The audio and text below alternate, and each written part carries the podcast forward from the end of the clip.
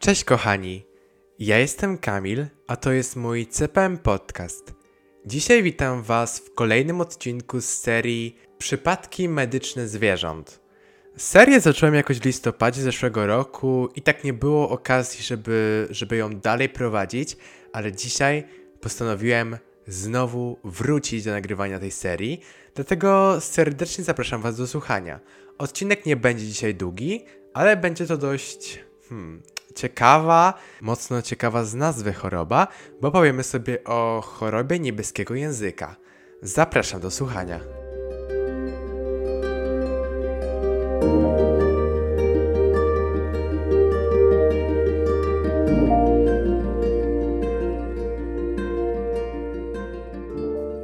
Choroba niebieskiego języka jest zakaźną chorobą przeżuwaczy, zarówno domowych, jak i dzikich.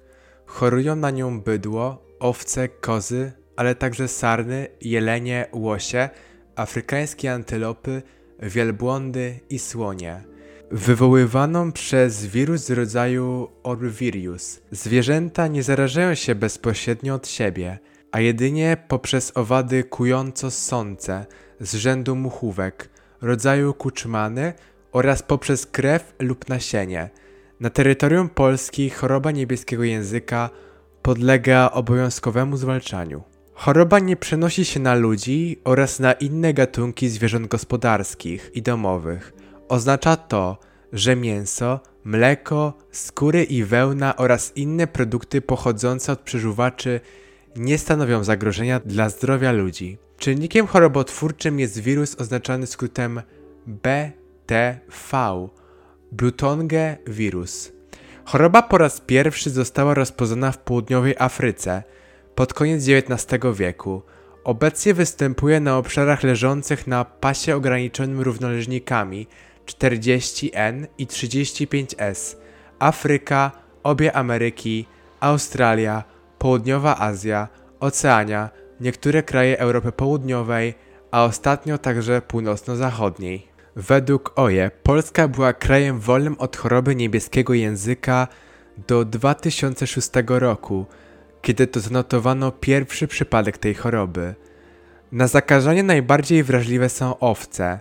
Bydło i kozy mogą chorować wśród słabo wyrażonych objawów lub przechodząc infekcję subklinicznie. U zakażonego bydła rozwija się wiremia, stan definiowany jako obecność we krwi mogących się namnażać wirusów – który trwa od 70 do 90 dni. Wirusy choroby niebieskiego języka atakują krwinki czerwone i utrzymują się w nich aż do ich katabolicznego rozpadu. Bydło uważane jest za rezerwuar tego wirusa, co oznacza, że być może to właśnie u nich następuje najbardziej intensywny proces namnażania. Natomiast z dzikich przeżuwaczy najbardziej narażone są sarny. Chorobę przenoszą komary. Choroba pojawia się sezonowo w okresie letnim, w czasie największej aktywności biologicznej komarów. Choroba rozwija się w organizmie zakażonego od 3 do 10 dni, a natężenie objawów chorobowych jest zmienne. Czasem są bardziej intensywne, a czasem mniej. Choroba zazwyczaj rozpoczyna się gorączką 41-42 stopnie Celsjusza, do której dołącza brak apetytu, osowienie i mocna utrata kondycji. W jamie ustnej rozwija się stan zapalny, co z kolei oznacza, że zwierzę ślini się, a błona śluzowa okolic gardła jest obrzękła, początkowo zaczerwieniona, dochodząc do koloru sinego. Z otworów nosowych wydobywa się wydzielina, skóra na twarzy jest obrzękła, dochodzi do zapalenia mięśni kończyn, co skutkuje trudnościami w poruszaniu się.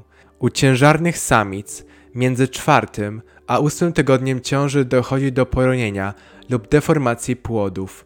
Zazwyczaj w stadzie współczynnik zachorowalności wynosi nawet 100%, a śmiertelność 50%. W błonie śluzowej jamy ustnej stwierdza się sinice i obecność owrzodzeń. Na powierzchni wielu narządów widoczne są wybroczyny.